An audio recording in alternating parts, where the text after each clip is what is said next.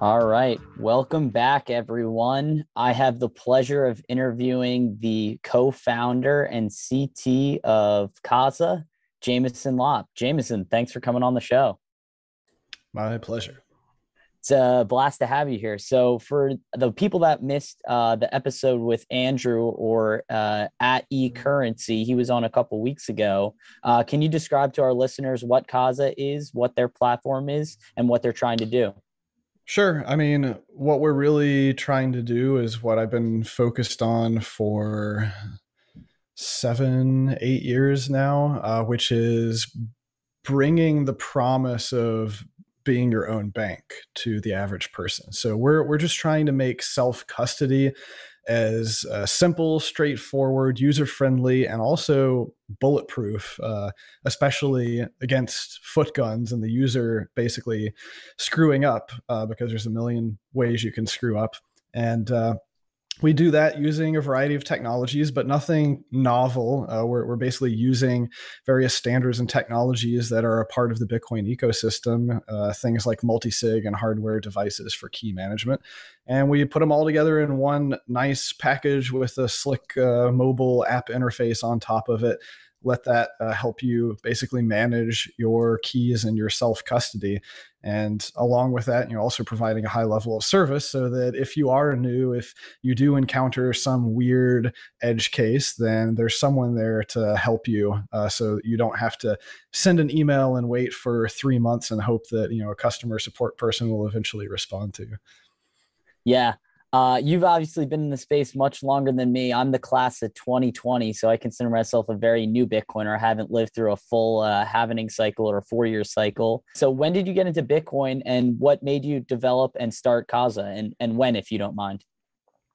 Yeah, I've been a Bitcoin enthusiast for a decade now. And it was just an interesting side project hobby for me for several years where uh, one of the first things that i did was actually fork the bitcoin core repository and added in a bunch of statistics and metrics and data collection, uh, just trying to expose more data for developers and other people in the ecosystem to better understand like what the Bitcoin nodes were doing. And after a couple of years of just going to meetups and uh, talking to people on Twitter and forums, I went full time in 2015 and uh, started building infrastructure for BitGo, where we were basically helping enterprises secure their hot wallets. And after doing that for three years, I, I did a small pivot and helped co found Casa, where we're using some of that same technology, like multi signature technology, and bringing that to the, the retail user, the average pleb, you know, so that they can start to self custody and and really be confident that they can do that uh, because i think that's one of the big pieces of friction that's resulting in a lot of people still leaving their keys and their coins with third parties is that they feel like it's safer to trust the experts to take care of that rather than take on the responsibility of doing it themselves yeah, I mean, if uh, the Canada Freedom Convoy isn't proof of that enough, trusting experts or other people to hold your money, I don't know what else is. So I guess can you take me through the process if you're a pleb and you're just wanted to uh, self custody your keys, but with the guidance of you guys, what would the process be like? Sure. I mean, we have an entry level product that ends up being about $10 a month. But really, all you need is at least one of the popular hardware devices, uh, whether that's Trezor, Ledger, Coldcard. Um, we're, we're also rolling out support for some of the QR animated QR code based devices.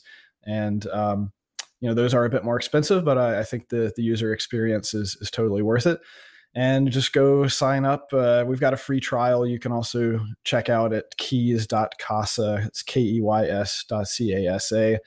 And it's, it's really just a matter of following the instructions in the mobile app, uh, plugging your device in, or doing the, the QR code setup. And we, we make it a pretty seamless process to get yourself into not only what would be considered a cold storage setup where, where your keys are offline, but a distributed multiple key setup so that you're essentially eliminating single points of failure by having your keys in multiple different locations with multiple different types of security. Yeah, that's excellent. I guess you I know you guys have already addressed this, but I'm I'm not sure what the answer is. Uh, how do you guys remove yourself from the equation as a point of failure if you guys were to become compromised or you were forced by a government entity or a corporation to um, basically go against your users or your customers? Absolutely. Yeah. If, if we were a single point of failure, then we'd really be no better than any of the other exchanges or, you know, Bitcoin banks, as it were. And that's one of the first things that actually uh, happens when you finish your initial setup with Casa is you receive a personalized email that is a step-by-step guide to what we call the sovereign recovery process which is basically what are your options of if for any reason casa ceases to exist or stops responding becomes unreliable how do you take your existing keys your hardware devices and uh, the small amount of information that you need to know really to reconstitute that setup. And you can do that in multiple other types of Bitcoin wallets that are totally unrelated to Casa. We have no control over them. Uh, using them does not rely on any Casa infrastructure, and you know that's one of the big benefits of us not doing anything novel uh, and us using standards, using third-party manufacturers that are widely used across the ecosystem, is that as a result, there are a number of different wallets out there that follow the same standards and you can essentially import your your keys and other data into so that you can then manage your funds uh, in a worst case scenario even if casa stops working for some reason. Yeah that's a really important point. I guess i want to start transitioning. I know you wrote an article back in november called i believe it was called to swat a swatter. Um, i'll post it in the chat for um, our platforms but uh, I guess can you take us on this long journey that kind of goes about security and safety uh, without giving out? Uh, I know, I guess I don't want to give out details of the perpetrator, which you kind of outline in the article, but can you talk about what happened? I think a better part of five years ago, and then what ultimately what the conclusion was. Yeah, so I guess it was in was it October 2017? It, it has been over four years when I had an incident where essentially my entire neighborhood got shut down by police. And it didn't take too long for us to uncover that it was essentially a swatting call or uh, a prank phone call, uh, as it were, but uh, one that happened to say the right words, which triggered a uh, lethal force response from local law enforcement because they thought that people's lives were in danger. So, essentially, someone claiming to me, me calling uh, my local law enforcement and saying that I had killed people and had hostages and bombs and all this other stuff. It ended without incident because I wasn't even home at the time and I ran into the police blockade trying to get to my house. And this was I mean, this was obviously fortunate, and if if not for that one thing, it might have ended differently. Um, but this actually, and you know, I have several really long blog posts that go into all the details, but that's actually an interesting point of operational security that I brought up, which was that when I post things, I I try not to do it in ways that would give away exactly what I'm doing or where I am at the time. And what I believed happened that morning is that I posted something at probably 6.30 or 7 o'clock in the morning talking about it being monday and it was going to be a long week. And i suspect that that's when my attacker saw that and said oh he must have just gotten out of bed. So I, that was the perfect time to swat him. But in fact i was already on the other side of town uh, at the gym because i'm i'm a really early riser and uh, like to work out early in the morning. And so it just so happened that, you know, they thought that that was a great time to swat me and it ended up not being a great time.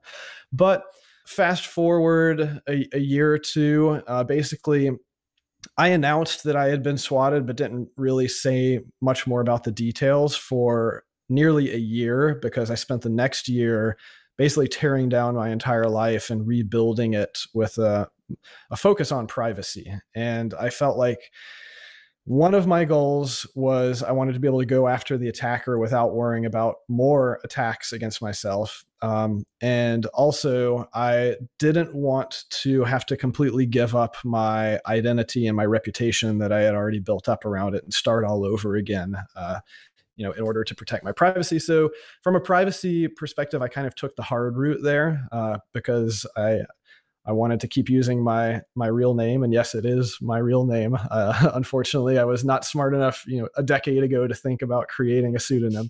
And so then it turned into really like a four year long ordeal of talking to private investigators, talking to a number of different attorneys, collecting tips uh, eventually talking to the FBI, but it took like three years to ever get someone at the FBI's attention, and and that was also just sort of fortuitous uh, networking connection.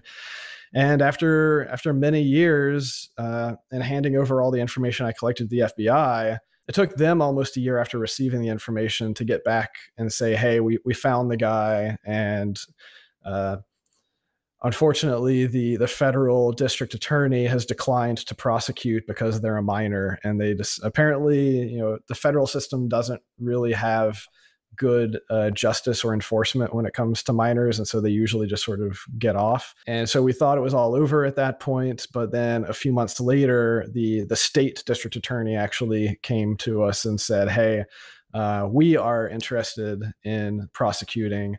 And at that point things happened pretty quickly. Uh, the the guy in question didn't contest anything. He pled guilty to all the charges. Um, I actually ended up flying out there and giving my own witness statement.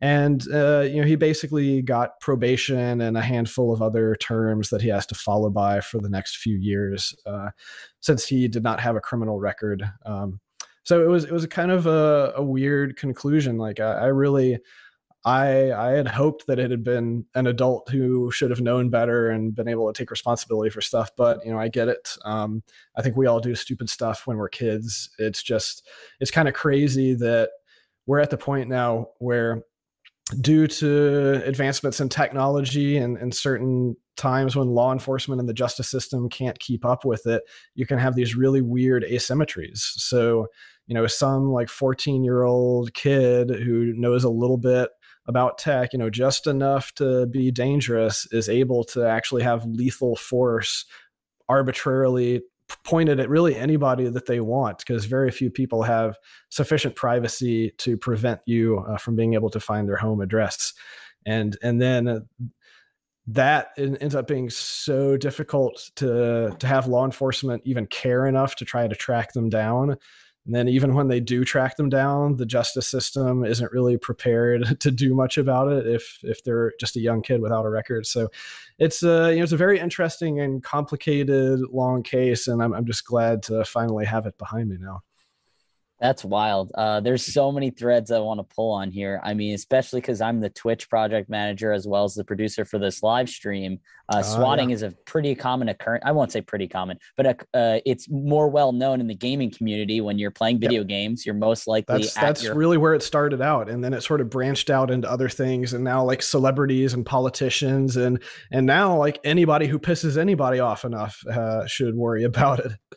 Yeah, definitely. So, like, for my point of view, uh, it's definitely an area that kind of worries me. If you know, this can happen to to quite literally anyone. So, it's definitely an area that I would want to improve on. What would you recommend for a person to start? Since you kind of went on this four year long manhunt and uh, trying to hide your identity yourself, it can be an overwhelming or daunting task. Where would you recommend a, a Bitcoin pleb start with trying to improve their privacy and security to start off the bat? Yeah, I mean the the easiest thing and what I should have done, but you know, in hindsight, uh, it's hard to predict uh, that you'll go from having a couple dozen people following you to having hundreds of thousands of people uh, as an audience. But of course, that's that's the other thing that I think people need to understand. You know, in the the communications age, you might be a pleb today, but tomorrow, if you say or do the right, or in some cases, the wrong thing, then that can attract a level of attention that you're simply not prepared for. You know, you, you can essentially become a micro celebrity if you go viral. And if you then have the attention of hundreds of thousands, millions, tens of millions of people attracted at you, then it's just a numbers game that some of them are going to be deranged and or willing to do things that could cause cause harm to you. So really I see it more as like anyone who participates on the public internet needs to worry about this potential edge case because you don't know when you might hit the lottery, as it were, uh, and go viral and have too much attention. And and so, from that perspective, like one of the easiest things to do is just not use your real name. I mean, there's obviously benefits to using your real name, um, but if you think of security and privacy as complementary, then I consider privacy to be like the outermost layer of good security. And you know, if you can prevent an attacker from even being able to target you in the first place, then it doesn't really matter what the rest of your security is. Though you should have good security you you should have many many good layers of security regardless. But the the further out in the layers of security and then privacy that you can stop an attacker from coming at you the better. You know, the, essentially the safer you are the more easily you can sleep at night. So you know if you are uh, participating in uh, discourse on social media or other public forums, um, especially if you're in a sort of fringe or political space where discussions can get very heated and people might get angry. That is certainly a situation where I, I recommend using a pseudonym that can't be tied back to you. Other than that, uh, there is really no limit to how much time and resources you can put into improving your privacy. Uh, the I think the most important thing for people to understand is that it's not an all or nothing thing. It can certainly feel overwhelming, especially if you start to read some of the articles I've written about the extreme privacy things that I've implemented. But if you do want to start going down that rabbit hole, uh, there's a ton of good resources. I have a, a privacy resources section on my website, uh, bitcoin.page will get you there. Though the, I would say, the the kind of privacy bible at least for americans is going to be uh, michael Bazzell's privacy guide which you can find on amazon for around $40 and uh, he's been coming out with a new edition of that almost every year and each each new edition adds like another 150 pages. So i think it's up to like 400 or 500 pages at this point. And it talks about you know every possible aspect of your life and how you can implement better privacy for it. But you don't need to go to the extreme that i did which is creating legal entities to you know own all of your property. Also that is something that is very jurisdiction specific. It's hard to do outside of america but you can do things like use a vpn you know it doesn't take more than an hour or two for a new person to figure out how to set up and install a vpn install ad blockers same thing. That that'll help protect you from just sort of everyday corporate surveillance that happens as you're going around the internet. And um, I can tell you from experience because in my pre Bitcoin engineering life, I worked for a marketing company, and my job was to essentially write analytics jobs that were being run across these huge clusters of data sets with you know hundreds of petabytes of raw uh, tracking information that were being collected from things like email campaigns and website visits and, and whatnot so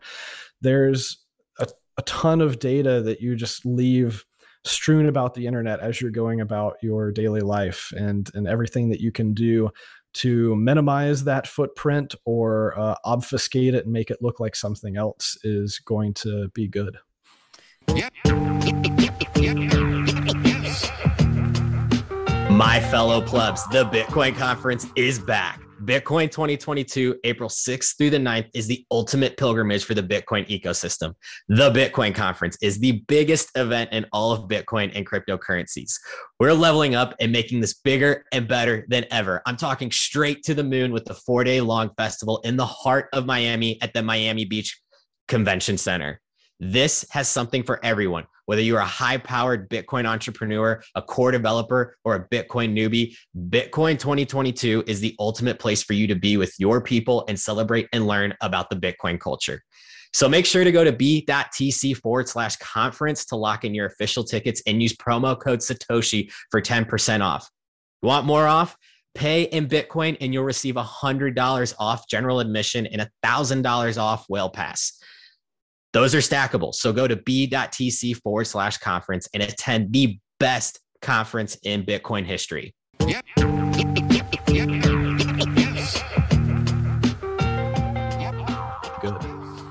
Yeah, I think uh, Jimmy Song said, you know, uh, in the United States, we're addicted to free. So that's why, you know, the mm-hmm. Facebooks, the Googles, the YouTubes, uh, I know they're owned by the same company, but all of those things that offer free services, but basically you become the product. Uh, obviously, mm-hmm. they're selling your data and they'll take anything they can get to marketing, to advertising. I mean, just Google, you can look up Google AdWords, you can look up trying to run a marketing campaign on Facebook, and you just see the prices I think that I was saw numbers recently.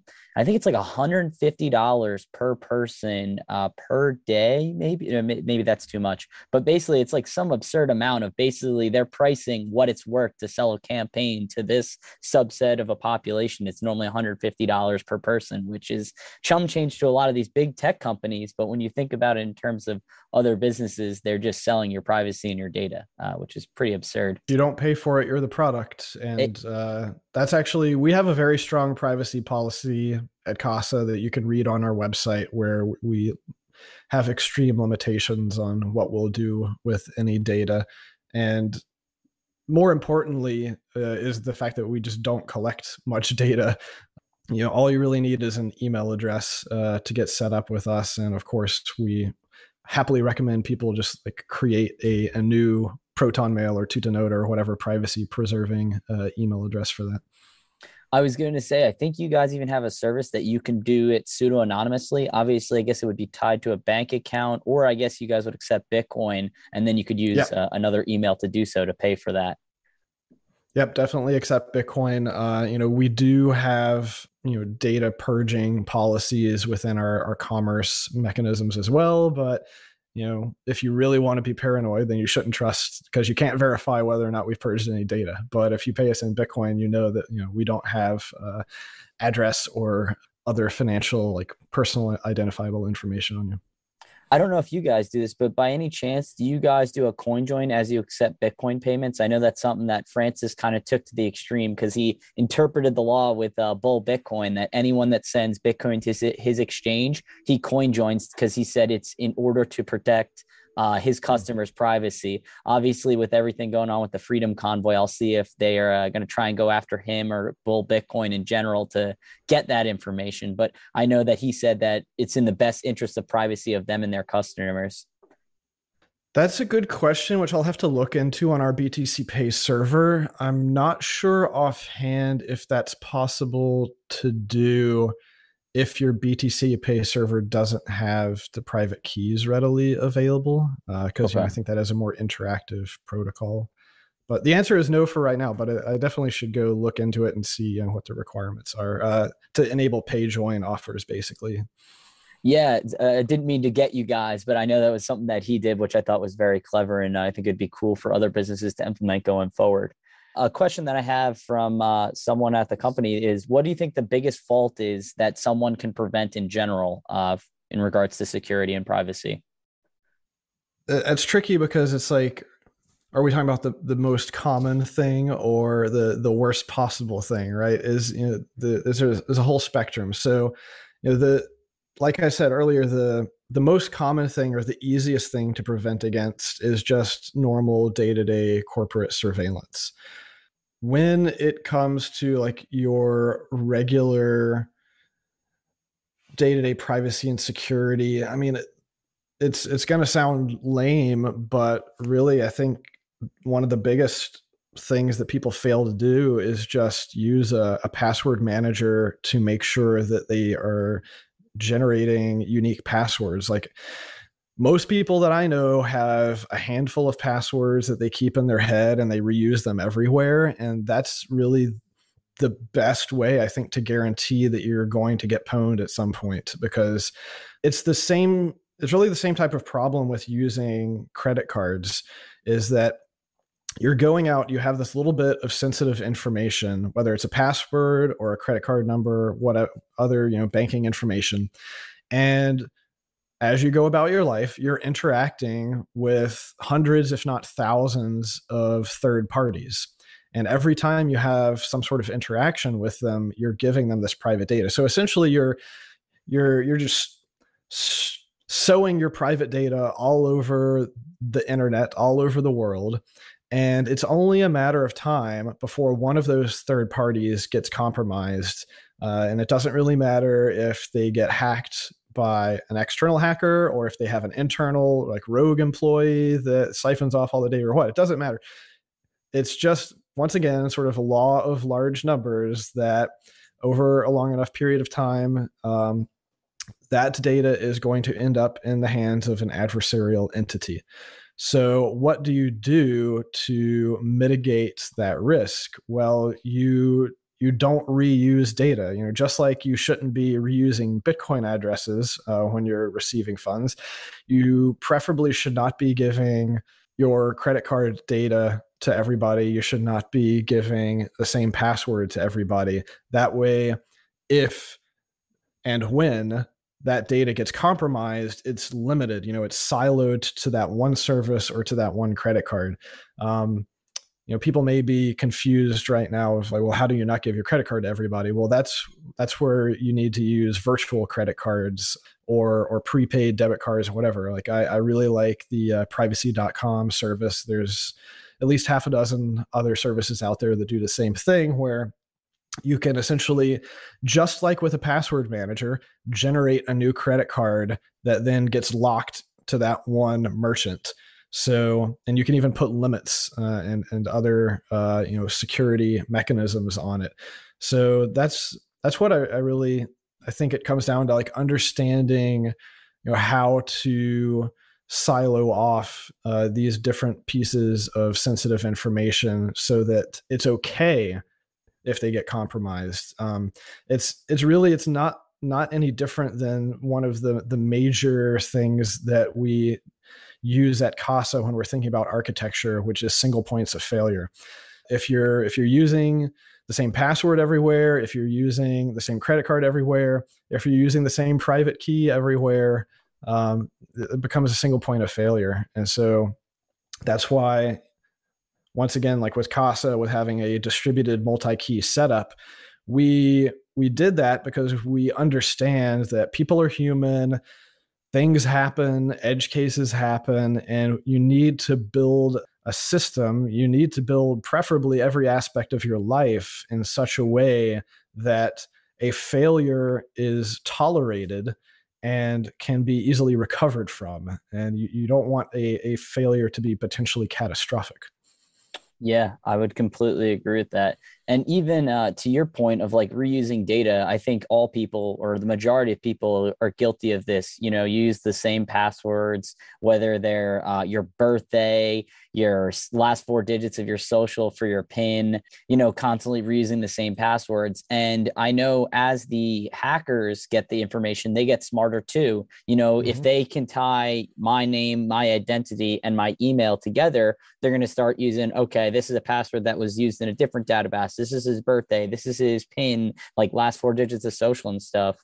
Um, I guess what are ways that you kind of avoid? Uh, I guess you kind of brought it up there, but even perfect example i'm moving right now a way to kind of try and increase my privacy they kind of went hand in hand it wasn't i'm going to do this for more privacy but it just kind of worked yeah. in my favor but when i was going to set up my internet surprisingly you know you call them you say what kind of internet connection you want the router the modem all that they were asking me for my they wanted a credit check didn't they yeah, they they are not even yep. that. They wanted to do my social security number, and I literally yep. stopped them and I said, "I'm I'm not giving you that information." And the person just yep. kind of like stopped in his tracks And he was like, oh, okay, like why not? I'm like, because I don't feel like giving that information. And we just kept going on with the transaction, which was fine, which is the irony yeah. of it all.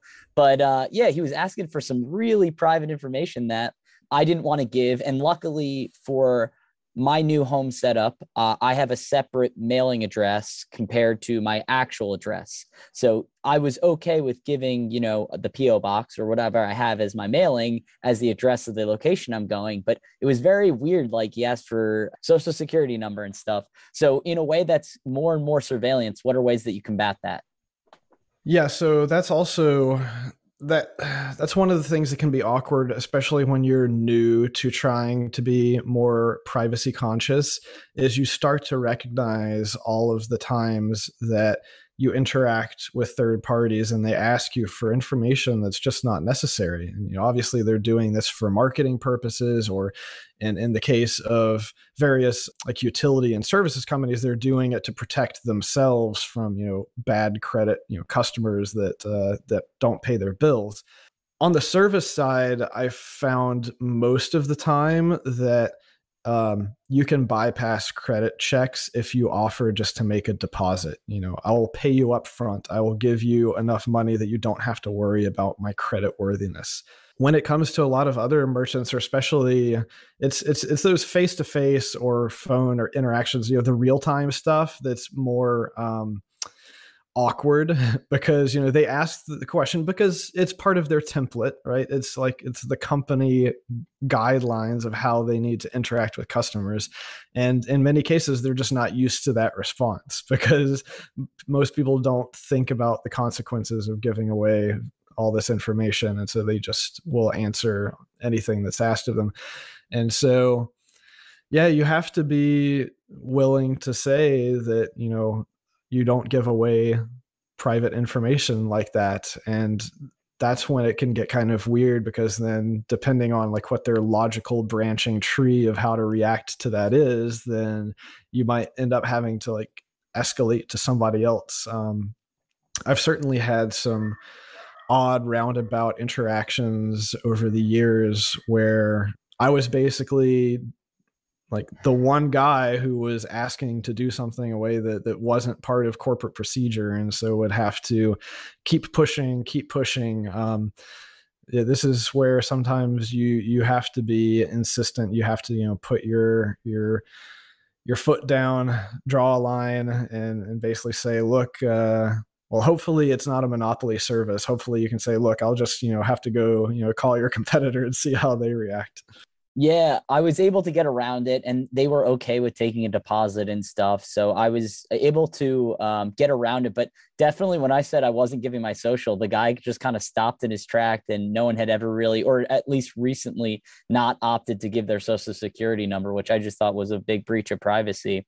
I mean, uh, so I think I tweeted about this, but I actually, I, I had an issue recently, which I've had before, but where like i said i don't own property in my real name and that is an edge case that throws a number of uh, companies for a loop especially insurance companies because i start to explain that the property is owned by a business and then they start asking me for all the information about the business and like revenue and stuff. I'm like no it's just it's an asset holding business. And and most of the time they're like oh we we don't know how to deal with that.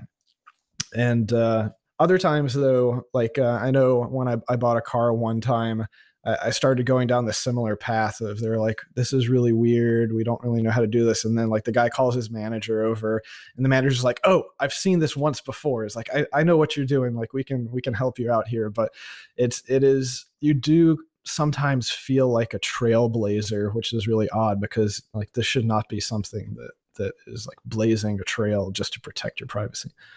And I, I think it's even a, a, weird thing that you're almost putting a target on your back, but in the sense for security and privacy, it's almost like they're like they remember you because it's not a normal occurrence. So they're yes, like, ah, you're, you're yeah, standing this, out. Yeah, yeah, that's not great. Like you, you normally you want to blend in with the crowd, but in in my experience, um, it, it, it, can be odd like during that initial setup but i think most of these people just quickly forget about you and move on.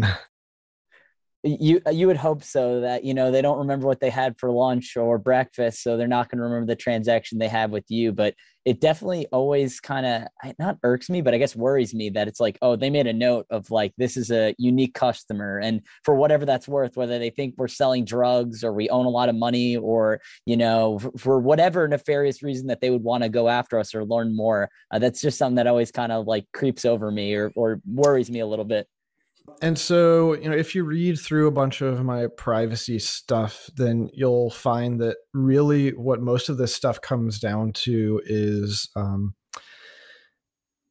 if it's not simply withholding information, then it's uh, using a proxy to protect your information. And a proxy can be many different things. You know, people generally think of it in terms of internet terms and, and like VPNs and stuff, and that's one kind.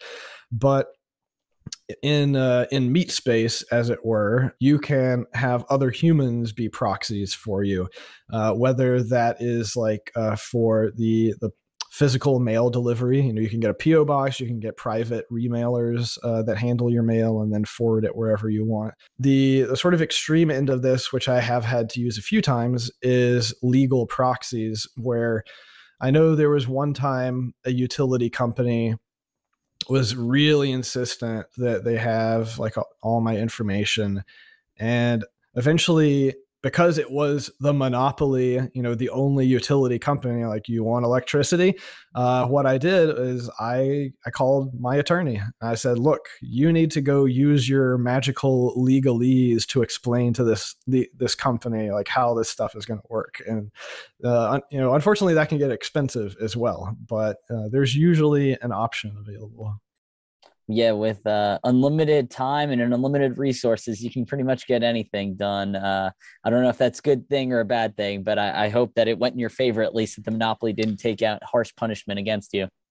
Yeah, I mean that's uh, I think one of the bad conclusions from this journey is that privacy is not cheap. Um, now there are a lot of things that you can do to protect your privacy that don't cost money but they will always cost you at least some sort of time and and you know learning curve that you have to get up uh, to speed to understand.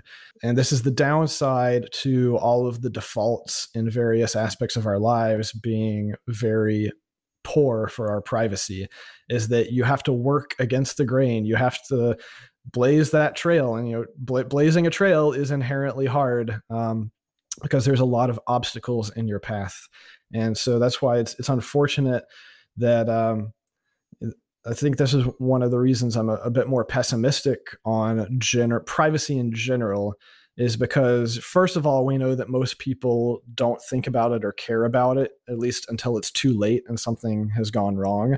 And then if you do care about it and start uh, trying to improve your own privacy you find out very quickly that it's it's not necessarily easy especially if you want to be comprehensive about it. So, and unless you're someone who's highly motivated or has had some sort of edge case attack like I have, um, it seems like it's going to be relegated more to the enthusiasts and you know adversarially minded folks.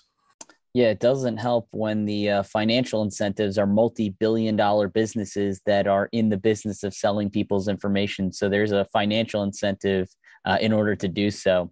I guess going back to like retaliation and, and stuff like that.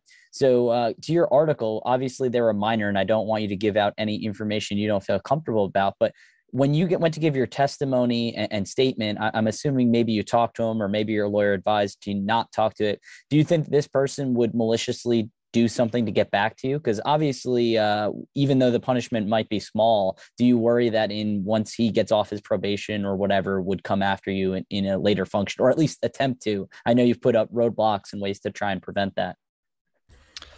Um, no, I don't think so. You know, I, I really do think that it was just a guy who first of all, he didn't know who I was. I, at least I believe when he told me that he didn't know who I was that you know he was he was basically hanging out with the wrong crowd got goaded into using his skills for this particular thing yeah i'm not i'm not too worried about him i'm i'm just worried about anyone else uh you know any number of other more malicious people who might be willing to actually use physical violence. You know, the the the guys who were sitting in a basement and you know hanging out in darknet forums and you know swapping hacks and all this other stuff. It's an interesting subculture, but I think it's very easy if you're in that subculture to completely miss the ramifications, of the consequences of what could happen to you. Whereas it's a very different type of criminal who is willing to say, come up to you and actually point a gun at you and you know use physical violence because when you when you cross that physical threshold like they are actually putting themselves in physical danger and it's completely obvious like what the level of risk that they're taking is.